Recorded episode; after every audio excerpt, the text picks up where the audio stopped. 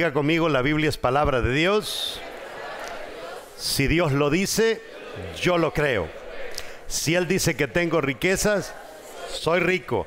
Si Él dice que tengo salud, soy sano. Si Él dice que tengo salvación, soy salvo. Si Él dice que soy su hijo, soy importante. Por eso, de hoy en adelante, nadie más me definirá. El único que me define es Dios, mi hacedor. Dele un aplauso al Señor y démosle un aplauso a las personas que nos ven en la televisión, en toda Latinoamérica, en todos los Estados Unidos, a usted que nos escucha a través de la radio, aquí en Boston y otras radios en diferentes partes del mundo, le damos la bienvenida. Vamos a leer dos versículos bíblicos y póngase cómodo, ya le van a llevar sus palomitas de maíz, no se preocupe. Marcos capítulo 5, verso 22 y eh, quiero decir verso 12 y verso 13. Dice la palabra del Señor, ya estamos terminando de hablar del Gadareno, dice, y le rogaron todos los demonios diciendo, ¿sabe usted cómo se oirá que seis mil demonios hablen al mismo tiempo? Y dice que todos hablaron y dice, y le rogaron todos los demonios diciendo, envíanos a los cerdos para que entremos en ellos. Y luego Jesús les dio permiso. Ponga atención a eso. Jesús, el diablo se mueve con permiso. Eh, y permiso de nuestro Dios al que nosotros le servimos. Y saliendo aquellos espíritus inmundos entraron en los cerdos, los cuales eran como dos mil, y el hato se precipitó en el mar por un despeñadero y en el mar se ahogaron. Creo que después leemos el otro, pero si quiere, pues ya lo tenemos acá, verso 16 del capítulo 5. Y le contaron los que lo habían visto cómo le había acontecido al que había tenido el demonio y lo de los cerdos, y comenzaron a rogarle que se fuera de sus contornos. Siéntese, vamos a Amárrese los cinturones que Dios nos va a hablar en esta ocasión. Amén. Mire, no es la naturaleza de un cerdo nadar. ¿Cuántos han visto un cerdo nadar? Yo he visto vacas queriendo nadar, caballos queriendo nadar, pero cerdo nadar no le sale bien. Y cuando los demonios entran en los cerdos, los cerdos comienzan a hacer cosas contrarias a su naturaleza. ¿Qué fue lo que quisieron hacer? Quisieron nadar, se tiraron a pique y dijeron, ¿verdad? Qué bonito, y terminaron ahogándose. Eso para nosotros es una gran lección, porque cuando un demonio está perturbando tu vida, eh, realmente Usted no me va a dejar mentir, pero hay cantidades de amigos que nosotros tenemos, familiares que tenemos y quizás hasta nosotros mismos, que nos dejamos influenciar por algún espíritu negativo o diabólico y comenzamos a hacer cosas que iban en contra de la naturaleza humana, ¿sí o no? ¿Verdad? Eh, algo como, no sé, cambiarse de identidad, ese tipo de cosas, o no sé, una persona que va y aborta un bebé, esas son cosas contrarias a la naturaleza.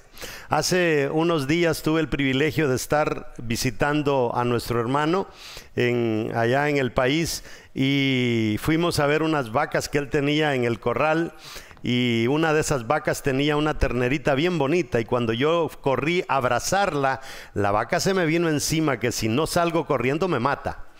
Y eso es una vaca defendiendo a un ternerito, a un hijo suyo. ¿No deberían ser así las madres todas? No deberían hacer así los padres todos, pero a veces eh, con la influencia del diablo terminamos haciendo cosas que no son humanas. Y lo que sucede es que terminamos ahogados como terminaron los cerdos, ¿verdad? Y necesitamos que Dios vaya y nos auxilie. Entonces, la ciudad entera, imagínense que nos pudiéramos remontar a Gadara de aquel tiempo. La ciudad entera vino, dice, a ver eh, con sus propios ojos eh, a los que apacentaban los cerdos y, lo que Jesús había, había hecho. Se recuerda que la semana pasada dijimos de que la gente en vez de adorar a Dios porque el Gadareno estaba sano, se asustaron. Y ahora no solamente eso, cuando Jesús sana al Gadareno, no solo se asustan, ahora lo expulsan. O sea, el mundo de ese entonces estaba bien al revés, pero está igual hoy en día. ¿Sí o no? Eh, hoy quieren expulsar a Dios de cualquier sitio. Solo dos cosas le quiero enseñar en esta ocasión y por favor tome nota porque son bien importantes en este asunto de ganar territorio. Yo quisiera que nos mentalicemos y usted que nos ve a través de la televisión, no importa en qué lugar usted eh, esté, en qué ciudad, en qué pueblo, no sé dónde Dios lo ha plantado, lo ha plantado eh, en una metrópoli grande o sea pequeña. La primera cosa que debemos de entender nosotros como cristianos es que Dios nos ha llamado a que cambiemos el territorio donde eh, Él nos plantó tenemos que cambiar ese territorio. O sea, usted no puede seguir viviendo una vida cristiana ya más, de ahora en adelante, sin la mentalidad de que cada día su entorno va a ser cambiado por algo que usted hizo. No importa qué es lo que usted haga, aunque sea ayudar a un vecino, ayudar a un anciano, algo tenemos que hacer para que cuando el día termine nuestro territorio no está igual como Dios me lo entregó a las seis de la madrugada. ¿Me está entendiendo? Están alegres ustedes. Creo que mejor voy a cambiarme a predicar a las 11 de hora en adelante. Mm, estos eh, tipos de esa región comenzaron a rogar a Jesús que se fuera de aquel territorio. Imagínese usted, el Hijo de Dios, que no viene a la tierra muy seguido, ¿verdad? Y tuvieron el privilegio de tener allí al Hijo de Dios que está haciendo milagros, que está sanando un territorio y vemos de que lo que hacen es que quieren expulsar a Jesús. Entonces, eso que nos quede claro a nosotros, que cada vez que nosotros estemos afectando el territorio donde Dios nos ha plantado, nos van a perseguir y nos van a querer sacar. Eso va a ser así. La semana pasada estábamos debatiendo porque hay un banco que nos va, nos está trabajando un refinanciamiento aquí en este edificio y había que cambiar una licencia de que dijera de que nos daban permiso para reuniones religiosas, así le llaman, y ya teníamos dos semanas de estar peleando y, a mí no me sorprendía porque era una traba tras otra. Nos dijeron traigan unos planos, los mandamos a hacer, casi 3 mil dólares los benditos planos, se los llevamos y dijeron, ah, falta otra reunión. Y finalmente dijeron, vamos a ir a inspeccionar el lugar. Y vinieron, hermanos, nosotros escondimos todas las sillas para que no vieran nada porque se podían agarrar de cualquier cosita. Ah, ¿cuántas sillas de inválido tiene? Ah, no tenemos. Ah, ok, entonces eh, cuando las tengan, entonces le reabrimos. Guardamos todas las sillas.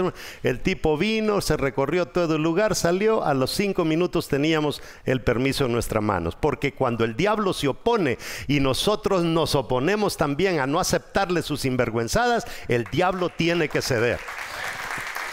Marcos 5:16 lo acabamos de leer y dice que y les contaron los que habían visto lo que había acontecido al que había tenido el demonio y lo de los cerdos y comenzaron a rogarle que se fuera de sus contornos.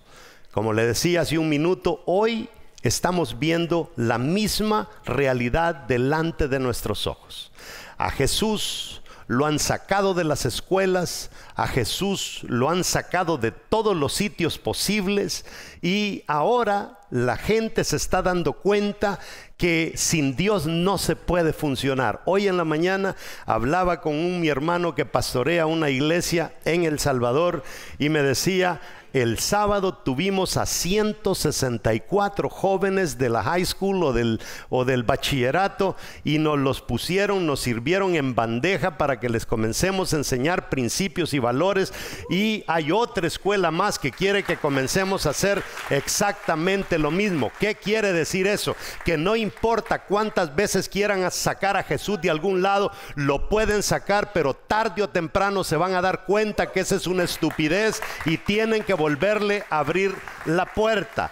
Eh, pero no solamente eso, cuando Jesús está a punto de partir de aquel territorio, de irse, el hombre está en sus sentidos cabales, él está tranquilo, ¿verdad? Es como haber visto al loco del pueblo ahora vestido de corbata y todo bien arregladito, ¿verdad?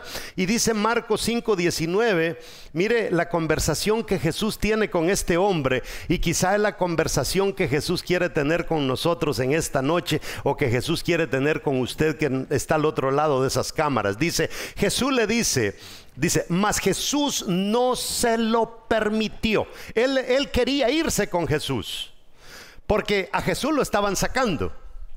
Pero cuando él dice, yo me voy contigo, yo me voy contigo, dice, más Jesús no se lo permitió, sino que le dijo, vete a tu casa, a los tuyos, y cuéntales cuán grandes cosas el Señor ha hecho contigo y cómo ha tenido misericordia de ti. Allí hay algo poderoso sobre el punto número uno que le estoy enseñando. ¿Cuál es el número uno que le estoy enseñando en esta ocasión? Piensa en eso. No más ser cristiano sin cambiar territorio. Por lo menos comienza cambiando el tuyo para mientras. Y después comienza cambiando el de tu casa y después cambiando el de tu familia. Cuando Jesús te ha cambiado a ti, no importa si lo sacan del territorio donde tú estás. Jesús sale, pero te quedas tú. Eso es lo que Dios espera de nosotros. ¿Qué importa que un estudiante llegue al noveno grado de una escuela y digan aquí no se permite a Dios, pero el estudiante está bien cimentado en Cristo, ora donde quiera que va, no se lo pueden prohibir, lee la Biblia donde quiera que esté, él solo personal no se lo pueden prohibir. O sea, aunque saquen a Jesús, si Él ya contagió tu corazón en el buen sentido de la palabra, no importa que digan aquí no se permite a Cristo, no se permite a Dios, si te dejaron entrar a ti, tú vas a hacer lo que tengas que hacer. Eso es lo que Dios espera de nosotros. Entonces Jesús le está diciendo a este muchacho, yo me voy, yo, yo me voy de este, de este territorio, pero quédate tú y cambia este territorio hablando de las grandes cosas que yo he hecho en tu vida. Jesús nos dice hoy a nosotros, yo tuve que irme, pero lo dejo a ustedes. ¿Por qué no se van y hablan de las grandes cosas que yo hago en sus vidas? ¿Cuántos de ustedes son testigos de un milagro que Dios ha hecho en su vida? Hablemos de eso. Exaltemos a nuestro Dios. Anoche tuvimos bastantes visitas en este lugar. Una de las visitas, según tengo entendido, quizá como que ni, ni, creen, ni creen Dios, pero cuando me dio la oportunidad de hablar con ella, yo no paré por los minutos que me dio de hablar de las maravillas que Dios ha hecho en mi vida. O sea, yo no puedo, no puedo decir otra cosa más que las cosas lindas que Dios ha hecho en mi vida. Y lo mismo debemos de hacer nosotros. Imagínense todo este grupo de gente mañana todo el día es que Dios es bueno, es que Dios es bueno, es que Dios hizo esto en mí, Dios cambió a mi hijo, Dios cambió mi vida, Dios está cambiando a mi esposo, Dios va a bendecir esta empresa. Todos nosotros con esa misma bulla, ¿quién nos calla? Y sabe que cuando tú abras la boca, decíamos la semana pasada, bendiciones comienzas a desatar en esa empresa, en ese lugar donde tú estás. Y tarde o temprano les cae el 20 y van a decir, en verdad Dios es necesario. Entonces lo que hemos perdido, tenemos que recuperarlo. ¿Está conmigo? Lo que el enemigo ha arruinado, vamos a repararlo. Y lo que está más o menos, lo vamos a mejorar. Eso es lo que tenemos que hacer nosotros. Si la vida de una persona, el saludo típico de nosotros los latinos, ¿cómo le va? Hay más o menos. No, no, no. Cámbielo, cámbielo, que no, es, no vuelva a decir más o menos. Aquí el día está maravilloso, Dios es grande, Dios es bueno, mi vida está como nunca, nunca antes. Tenemos que hacer eso. Porque hay gente que ya se quedó con una mental. Fíjese, hay gente que creen que ellos son los número uno, que el mundo, el mundo se arruina sin ellos, ¿verdad? Y ni a Dios tienen en su corazón. Pero al mismo tiempo creen que hay otro grupo de personas que no valen nada y que. Eh, se lo voy a ejemplificar de esta manera. Dicen que en una ocasión, no sé cuántos de ustedes saben quién fue Albert Einstein. Fue ese científico tremendo, ¿verdad? Que inventó esa, la teoría de la relatividad y todo eso. O sea, un hombre cerebro. Y aunque era cerebro, creía en Dios. Creía a su manera, era de un contexto judío. Y en una ocasión dicen que se juntó con Marilyn Monroe. Esa mujer era una drogadicta que murió de una sobredosis, pero ella era, bonita, por lo menos todo el mundo en ese entonces creían que era bonita, y ella pues se creía bonita y se creía que no había otra más bonita que ella. Y en una ocasión dicen que eh, después de una reunión se juntó con Albert Einstein y le dice, don Albert, qué gusto conocerlo. Y le dice, me gustaría casarme con usted y pues el, ella joven y el otro ya más anciano, eh, y le dice, qué bueno, qué bueno, qué, qué, qué bonito escuchar eso de usted. Le dice, ¿se imagina usted lo bello que fuera un hijo que surgiera de nuestro matrimonio? Y lo inteligente que sería nuestro hijo que surgiera de nuestro matrimonio. Póngase a pensar usted, sacaría mi belleza y sacaría toda su inteligencia. Sería el niño más bello y, y más inteligente del mundo. Y le dice, Albert Einstein, sí, le dice, tremenda idea, le dice, pero ¿qué tal si nos casamos y el bebé nos sale al revés? Que salga con mi belleza y con toda su inteligencia. Hermanos, hay gente que verdaderamente creen que simplemente porque Dios les ha dotado de algo, creen que ese algo es suficiente para tener éxito en la vida. Nosotros siempre debemos de reconocer a Dios en cualquier cosa que Él nos haya dado, nos haya hecho bonitos, nos haya hecho feitos, nos haya hecho inteligentes, cualquier cosa que Dios te haya agregado, nosotros tenemos que darle crédito a Él y no podemos exaltarnos por nada que Dios nos haya regalado. Simple y sencillamente entendamos que es un regalo de Él y no veamos a otra gente como que si estuviera a otro nivel. La segunda cosa que le quiero enseñar es que nuestro llamado es para cambiar nuestro territorio. Eso es importante, porque hoy en día se ha soltado una, una ola de, de misioneros, ¿verdad? Que, que creen que van a cambiar el mundo y está bueno, yo soy uno de ellos. Pero se les olvida que primero tienen que cambiar su entorno. Yo no puedo irme a cambiar Europa si apenas no he podido cambiar la ciudad donde Dios me ha plantado. Entonces nuestro llamado es para cambiar nuestro territorio en el que Dios te ha plantado. Para nosotros es bien difícil, ¿sí o no? Venimos de diferentes países de Latinoamérica, de Honduras, Guatemala, El Salvador, Colombia, Venezuela, República Dominicana, Puerto Rico y México y, aquí tenemos todas las nacionalidades. Esta es una ensalada rica la que tenemos acá.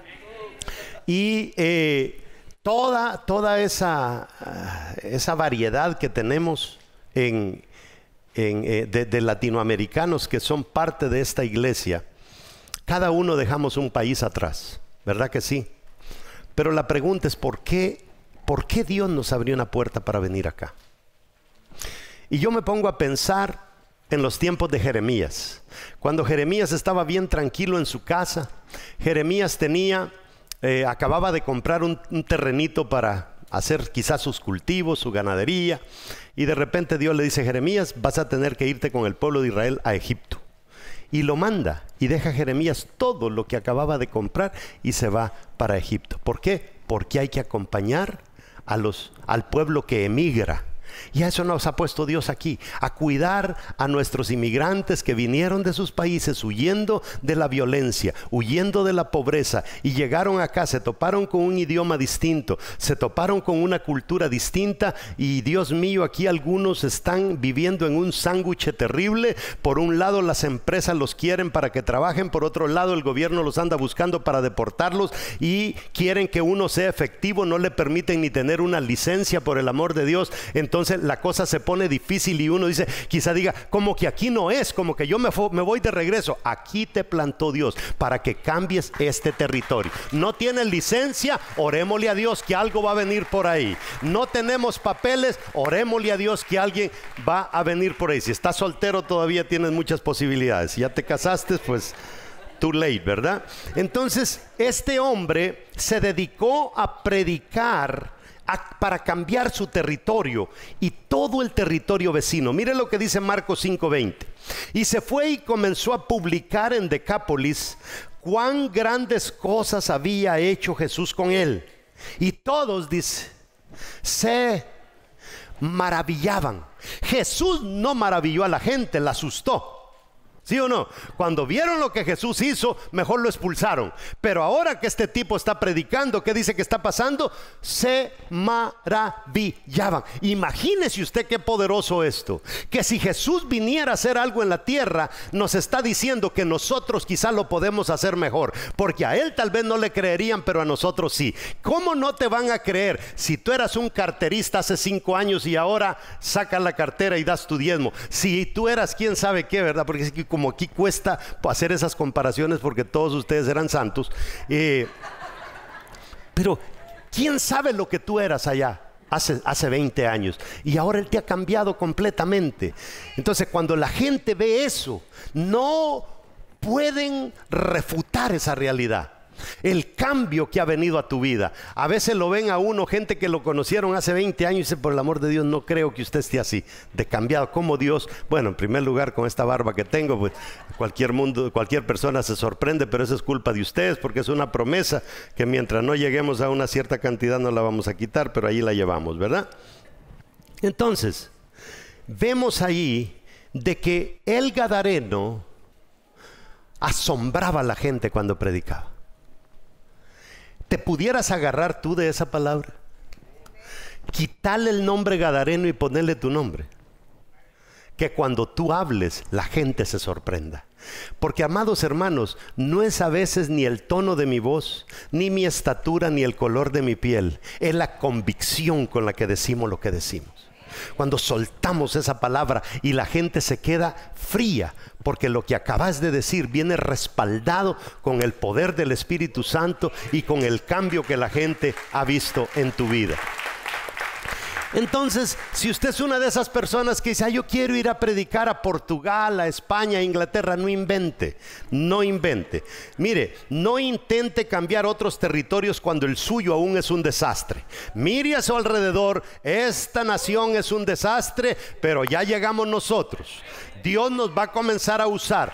Hay profetas que por 10 años han estado diciendo que el futuro de esta nación en cuanto al Evangelio viene de parte de Latinoamérica. Y nosotros hemos venido a este país no solamente a patrullar a los nuestros, sino a devolver el favor a esta nación que un día nos compartió el Evangelio. Por eso tenemos que hablar en español. Tenemos que preparar a nuestros hijos para que se metan a las escuelas, que se metan a las universidades a ganarse a esos cerebros que mañana van a estar distorsionando el mundo. Si los agarramos ahora, la cosa tiene remedio.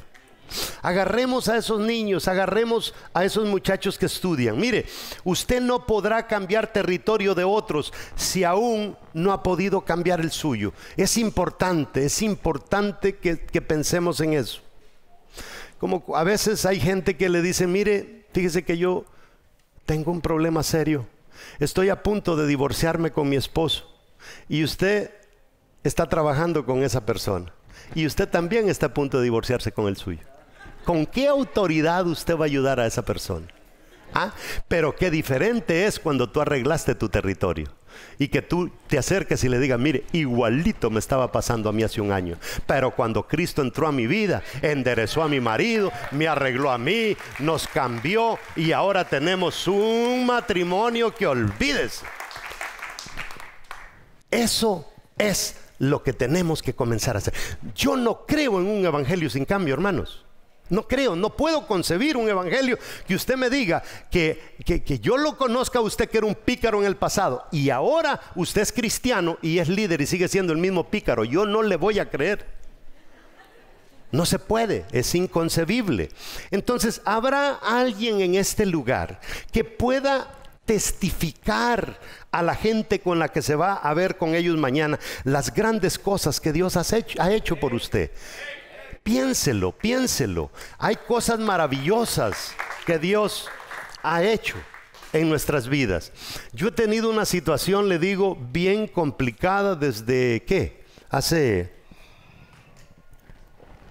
Hace 12 años, hace 12 años nosotros comenzamos a tener dificultades con nuestro hijo y ustedes como iglesia han sido pacientes. Eh, yo le digo, yo he estado a punto, a punto de entregar las riendas de esta iglesia, porque me sentía incompetente de ser un hombre que le predico al Señor con el ejemplo, que tenemos un buen hogar con mi esposa y tener a un hijo fuera de los caminos del Señor. Y le digo que yo he hecho siembras por el Señor con mi esposa, hemos orado con el Señor, hemos buscado profetas con el Señor que nos hable. Y amados hermanos, esta semana pasada, desde el día viernes pasado, Dios comenzó a trabajar con nuestro hijo. Ya para el domingo, él había tomado la decisión de, él, él ha estado en la iglesia, pero ha estado como por costumbre, ha estado como porque, bueno, quizá hay que complacer a mamá y a papá, pero tomó la decisión de regresar a las cosas del Señor después de casi 12 años. Pero yo le digo,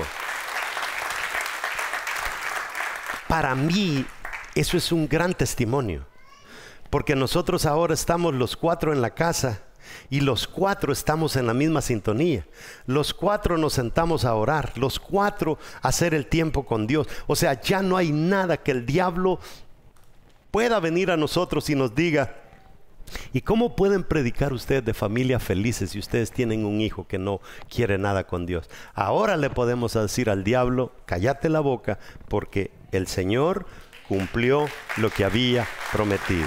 Y cuando yo le leía a usted eso, del año 5779, donde dijimos a inicio de año de que todas aquellas promesas y oraciones que habíamos hecho a Dios iban a regresar contestadas este año, ahí tiene otra, aparte del ejemplo que le di de nuestro hermano Luis. Entonces, quiero que usted entienda esta parte.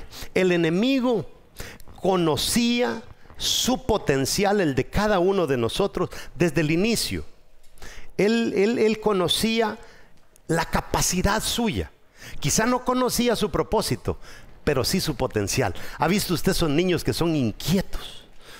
Entre culto y culto nos fuimos a almorzar y estamos escuchando a un niño de tres años, hablando pero como que si tuviera siete. Y uno dice, wow, qué inteligencia de criatura. Eso quiere decir, ese niño tiene un gran potencial, pero yo desconozco su propósito. ¿Está conmigo? Yo no sé cuál es el propósito. Satanás igual. Satanás conocía tu potencial, pero no conocía tu propósito. Igual que el potencial de este hombre. Y entonces él lo único que sabe es enviar tormentas a la vida de cada uno de nosotros. ¿Para qué? Para abortar el propósito de Dios en ti. Entonces el diablo tira tormenta tras tormenta para abortar propósito, abortar propósito. ¿Y cómo hace que abortes el propósito echándote a perder tu potencial? ¿Mm? Entonces, si tú eres bueno para la matemática, para los números, para enseñar, allá te va a mandar a que enseñes a la cárcel, ¿verdad? A los demás presos, porque por un error de la vida vas a terminar en una cárcel y allá, allá sí vas, vas a encontrar a Jesús en la cárcel y vas a estar predicando, pero así no es como Dios quería desde el principio. Pero el diablo hace eso, gente que en la cárcel se conoce con el Señor. Este hombre era muy importante para su territorio, según lo que hemos leído. La mujer samaritana era muy importante para su territorio. Era tan importante que usted ah, va ahora y está en los lugares donde ella estaba. María Magdalena era una mujer importante para su territorio. Usted va ahora a Israel y va a llegar a un pueblecito que se llama Migdal. ¿Por qué? Porque de allí era María Magdalena. Dos mil años después todavía está el pueblecito donde esa mujer recibió el milagro de Jesús, pero el pueblo quizás se le dio el nombre en honor a ella porque fue una mujer que se dedicó a cambiar territorio. Y por eso es que uno pasa a la posteridad. O sea, te puedes morir, pero tu propósito va a seguir vivo. Puedes pasar 50 años muerto, pero tu mensaje va a seguir llegando. Como hemos estado hablando este día jueves, Gigi Ávila se murió, Pero hay gente que se sigue convirtiendo escuchando sus predicaciones. Y una persona que lo escuche por primera vez, que no sepa quién él fue, y le escucha y se entrega a Cristo, no podría creer lo que hace más de 10 años creo que ya el hombre murió. ¿Por qué? Porque el propósito tuyo no caduca jamás. Queda vivo haciendo la diferencia en este mundo. La razón por la que Jesús no se llevó a este hombre es porque su llamado era para su territorio. Debemos de entender nosotros eso. Ese era su llamado. Mire, uno cuando va a otro lugar, yo no sé, yo no me enamoro de los lugares fácilmente. ¿verdad? Yo voy a yo, yo le digo, cada país que yo visito para mí tiene lo suyo. ¿Verdad? Y hay gente que me dice, no es que mi país es más bonito que el otro. No, el suyo tiene lo suyo, pero el otro tiene lo suyo, ¿verdad? Y yo le digo, yo llego y me pongo a pensar, wow, qué lindo sería levantar una obra. Aquí, aquí todo el mundo habla español, pero ¿sabe qué? No me plantó Dios allá, me plantó aquí. Entonces aquí tengo que estar haciendo la diferencia. Entonces, ¿qué es lo que pasa? Hay gente que por cualquier cosita, me mudo para Atlanta. Pero, ¿y el territorio? Pues, ah, no, pero es que allá voy a predicar, pero es que ¿No tendrá sentido que aquí te conoció el Señor, en tal iglesia te plantó el Señor, allí te formaron en esa iglesia y ahora como loco salí disparado para Los Ángeles, para Texas? Eso no se hace así. Nosotros tenemos que aprender a ser cristianos responsables. Usted deja una iglesia, no simplemente se mete en un avión y dice adiós. Usted está dejando a su familia. Piénselo, piénselo. Dios lo plantó ahí y se va a reventar en otro sitio. Mire, hace unos años atrás se fue un para de regreso a su país, miembro de esta iglesia, y me contaban que ayer fue a visitar una de, las, de las ópticas que Corazones de Vida tiene, la Fundación de, Vida Real en ese país, y llegó y dijo, quiero estos lentes. Y quería unos lentes que, nosotros regalamos lentes a gente pobre, pero si usted quiere unos lentes de marca, pues vamos a tener que cobrárselos. Y cuando llegó y dijo, yo quiero, pero quiero estos aros, y le dijeron, ah, esos aros le va a costar dinero. No, que el pastor Morales yo lo conozco y ahí en su iglesia predica que gratis da las cosas, pues sí, pero quiere marca, tiene que pagar la marca. Y entonces, ¿qué es lo que hace? Póngase a pensar. Alguien que ya está en el país malinformando a un pastor que fue el que oró por él cuando se convirtió, el que lo formó, ahora está peleando allá porque no le regalan un par de lentes y porque anda buscando lentes regalados. Seguramente no le está yendo muy bien. ¿Por qué? Porque es que nosotros no podemos ser, ya nosotros no somos machos sin dueño. Nosotros tenemos propietario y nuestro dueño se llama Dios. Y cada movimiento que demos debemos de calcularlo bien. ¿Cómo puede usted dejar tirado un ministerio aquí e irse para otro lado? ¿Cómo puede hacer eso? Entonces, cuando la gente ve quién tú eres antes y quién eres ahora, solo les queda una opción aceptar el cambio que Dios ha hecho en ti. Y como dice el dicho americano acá, si no los puedes vencer, pues únete a ellos. Y eso es lo que ellos hacen. No, dice, ya ese loco de verdad, yo ya batallé, que se vuelva al mundo. No, mejor me uno a ellos y terminan entregándole su vida a Cristo. Solamente porque tú se lo... Así me pasó a mí. A mí había un tipo que me predicaba del Señor todos los días, todos los días, todos los días. Y yo no aceptaba porque yo veía que él no caminaba muy recto. Pero a fin de cuentas, yo decía es que yo lo voy a convertir al catolicismo otra vez, lo voy a convertir a... y, y, sabe qué, yo terminé dando el paso de entregarle mi vida al Señor, porque es que el Evangelio no está equivocado. No importa si tú te equivocas, pero es que el Evangelio es real. El fundador del Evangelio es real. Y el Dios del Evangelio es real. Allí no hay farsa ninguna. O sea, no sé por qué alguien se pudiera retirar del Evangelio con las grandes bendiciones que Dios da cuando nosotros nos incorporamos a su familia. Entonces cuando eh, la gente comienza a ver los cambios en nosotros, automáticamente nosotros comenzamos a afectar ese territorio. Automáticamente. Mire, meta usted en un freezer una sopa hirviendo y automáticamente, un minuto después, la temperatura en ese freezer no va a ser la misma, porque la sopa la alteró. ¿Me entiende? El territorio tiene que ir cambiando cuando nosotros llegamos. No podemos nosotros ser como esas aves de paso. Esos patos canadienses que andan acá, ¿verdad? Que todo el mundo les tira pan por dos meses y después se van volando para Canadá. Nosotros no somos así. Nosotros vamos a cambiar territorio. Amén. Vamos a cambiar esta ciudad. Cuando Jesús dice, cuando Jesús dice, el que no es conmigo, contra mí es, y el que conmigo no recoge desparrama, eso está en Mateo 12, 29, está hablando de recobrar títulos de propiedad. ¿Cuántos rentan acá? Pagan renta. Comiéncele a orar al Señor por casa propia. Pero ¿sabe qué? Cuide el departamento que tiene ahora. Porque si usted no cuida el departamento de otro, Dios no le va a entregar el suyo. Pero crea que Dios es capaz de bendecirlo con una casa en esta nación. Entre más rápido compra casa, para mí mejor, porque eso quiere decir que usted no se va.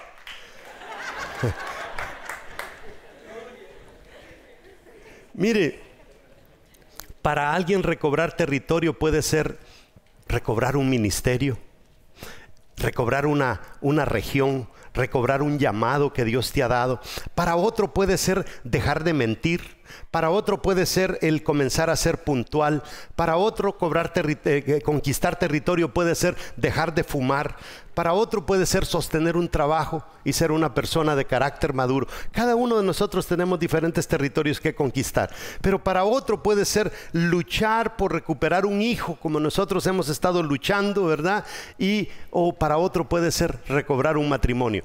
Pero si el Gadareno pudo recobrar su territorio, nosotros lo podemos recobrar. No importa cuál sea, no importa cuál sea, nosotros también lo podemos lograr. Mire, para otro puede ser quizás luchar contra un cáncer, eh, luchar contra una esterilidad, luchar contra una enfermedad, pero no importa lo que sea, si eres estéril, Él te puede dar hijos. Si estás enferma, Él te puede sanar. Si es un cáncer, no importa, hemos visto personas de cáncer sanar porque Él tiene el poder para hacerlo, pero tenemos que estar determinados a no dejar territorio nuestro en las manos del diablo. Como decía Moisés, pero ni una pezuña de nuestro ganado se va a quedar en Egipto. Así tenemos que ser nosotros, pero ni una pezuña de nuestras bendiciones va a ser propiedad del diablo.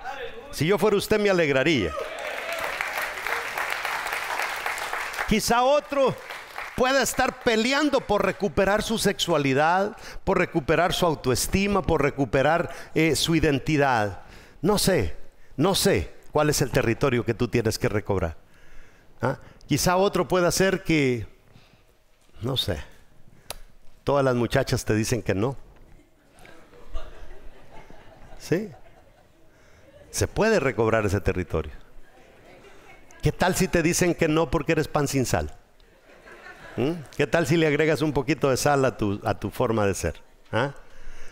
¿Qué tal si te falta ser un conquistador? ¿Mm?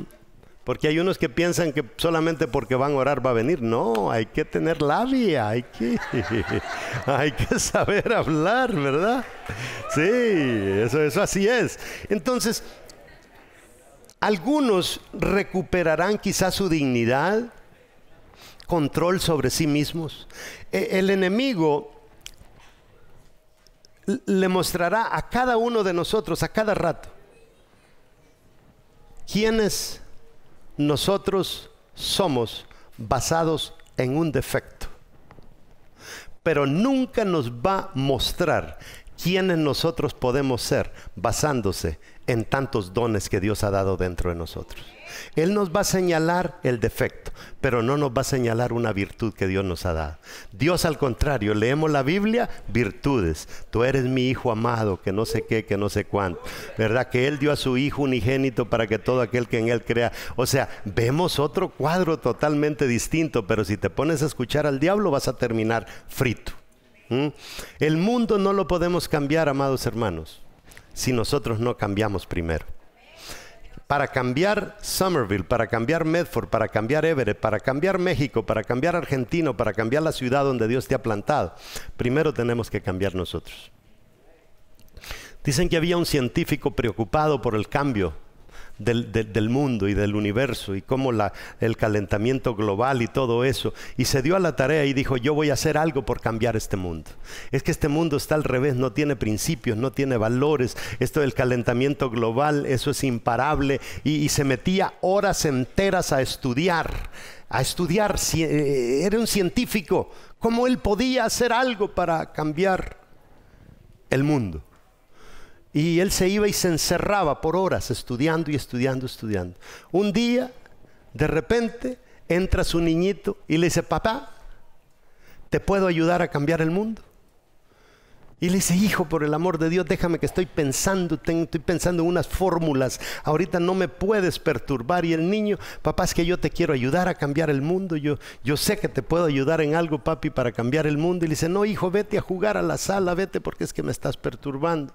Entonces el niño daba vueltas y veía lo que el papá hacía y de repente el papá vio una revista y agarró la revista y le arrancó una página, agarró un par de tijeras y le dijo, y agarró y la picó y le dijo, hijo, le dijo, mira este mundo, lo pica en pedacitos y le dice, ve y arréglalo.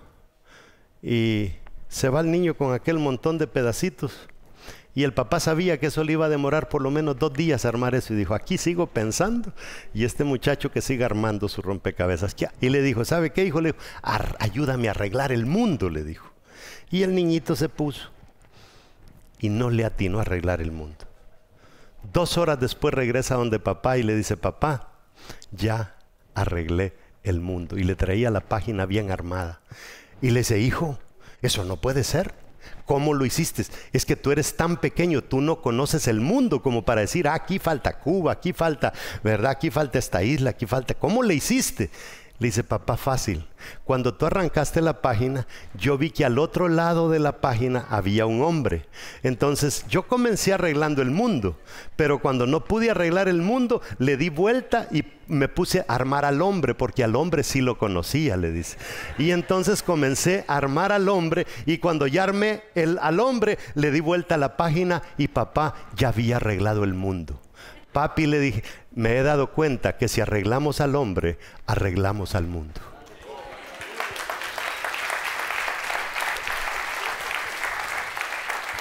Hermanos, el Evangelio no avanza por hombres y mujeres desarregladas.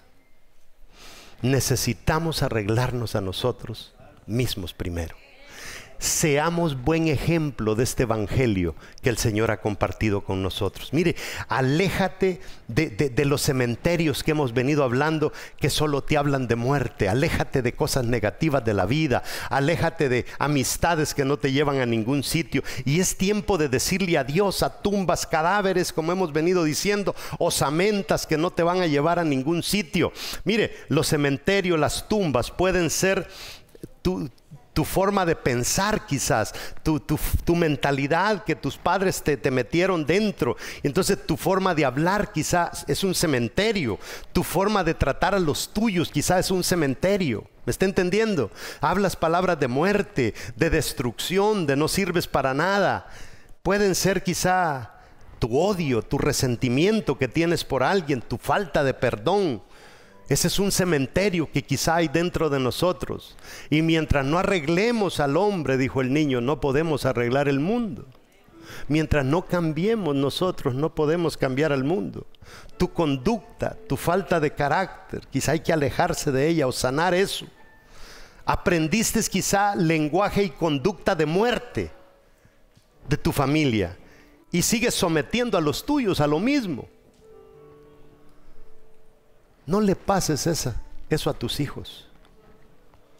Eso no vale nada. Acaba ya con eso. Acaba con odios, acaba con resentimientos, con faltas de perdón. Arregla eso. Que tus hijos no te vean maltratando a tu esposa o esposas maltratando a sus esposos. Acaba ya con esa maldición. No se la podemos pasar a la próxima generación. Porque es terrible es terrible que nuestros hijos lleguen a la escuela y que los hijos no mienten y los hijos siempre, siempre dicen más de la cuenta. Y que lleguen allá a decir, mamá y papá son líderes en una iglesia, mamá y papá son cristianos. Y que ese niño llegue con moretones o que ese niño siempre llegue tarde a la escuela. Somos evangélicos, somos raza del número uno. ¿Ah? Somos hijos del número uno en este universo. Tenemos que ponerlo a Él en alto. ¿Podemos cambiar este mundo? Sí, pero tenemos que intentar cambiar nosotros primero. Confiésale a Dios todas esas cosas que hay que, hay que ir dejando. Nunca vamos a ser sanos con nuestra mente cerrada. Tenemos que abrir la mente y entender qué es lo que, qué es lo que nuestros antepasados metieron ahí. Dios quiere darte territorio, quiere darte posición de que seas cabeza y no que seas cola. Dios quiere ponerte arriba y no que estés abajo. Pero la decisión es nuestra mientras nosotros no demos esos primeros pasos. Yo no creo en eso, hermanos, de andarle diciendo a la gente, en el nombre de Jesús vas a cambiar. Si tú no pones tu parte, Jesús no lo va a hacer. Jesús no rompe protocolos. Si tú por tus tarugadas sigues haciendo lo que estás haciendo, por mucho que yo te diga en el nombre de Jesús vas a cambiar, no vas a cambiar hasta que tú determines abandonar esos cementerios hasta que tú ah, determines abandonar todas esas cosas. Entonces, si te puedo decir, en el nombre de Jesús vas a tener una vida próspera y funciona. Dios quiere darte territorio, quiere darte un lugar especial. ¿Qué padre no quiere darle a su hijo un lugar especial? ¿A qué padre le gusta que le maltraten a su niño en la escuela? A nadie. Fíjese que hablando de muchachos que no consiguen novia,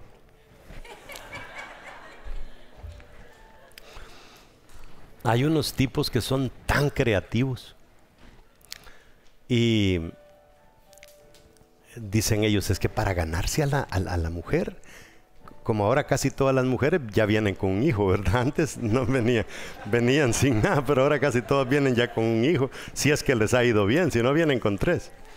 Pero lo interesante es que dicen los bandidos, gánese al hijo. Y ya se la ganó a ella. Y funciona, fíjese. Eso quiere decir que las madres lo que más les interesa es un hombre que vea bien a sus hijos. No les importa tanto que las vea bien a ellas. ¿Cuánto más nuestro Dios no le gustará a Él que vean bien a sus hijos? Qué lindo tener a un padre que, aunque tú ni cuenta te des, esté enojado en el cielo porque a ti te están tratando mal. Qué bonito Qué bonito tener un padre así. Pero qué terrible ser padre de una familia de irreverentes, de hijos desobedientes, desordenados, que no quieren cambiar nada en su vida. Y yo le voy a decir una cosa. Su hijo puede ser el más sinvergüenza, el más pícaro. Mire, es que lo lindo de las mamás es que el hijo está en la cárcel y dice, no, mi hijo es inocente, él no lo hizo. Siguen creyendo en sus hijos. Para ellos son santos. Pero yo le voy a decir, por muy malos que sean nuestros hijos, cuando vienen arrepentidos, no hay error que un hijo haya cometido que el papá no le diga, te perdono, hijo. Te perdono. Y sabe, inmediatamente viene y ya papá comienza a soltarle todo lo que le pudo haber dado y no se lo había dado. ¿Verdad que sí?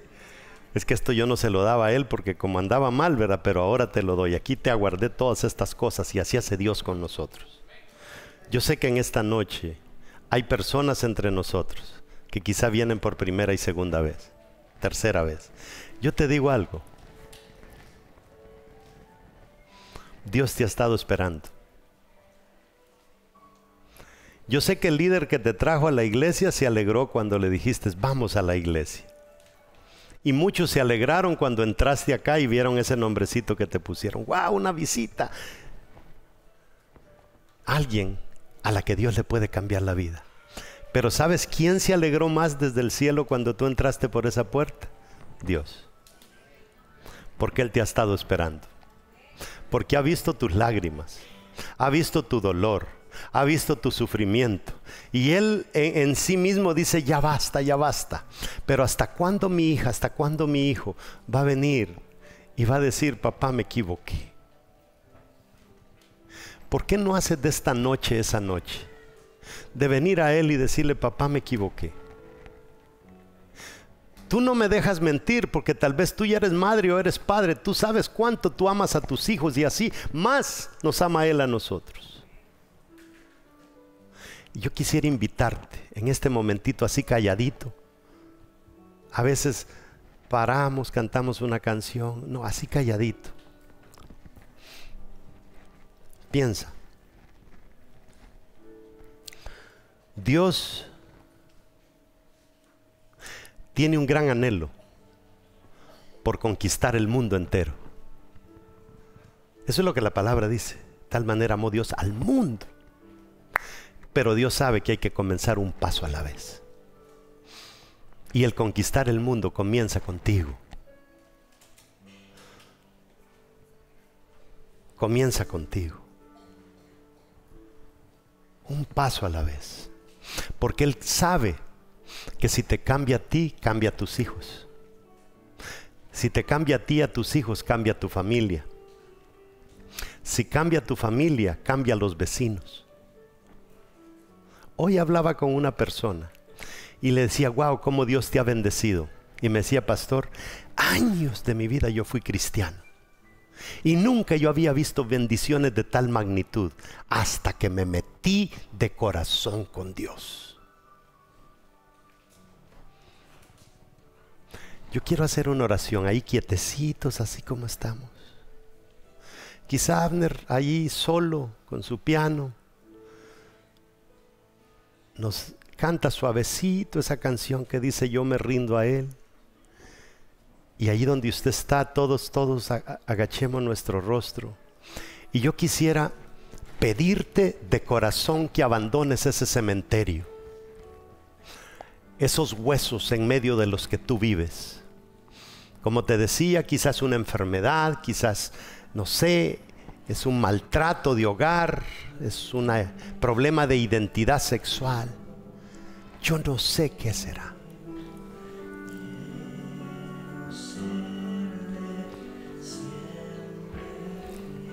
Él te tiene en sus planes.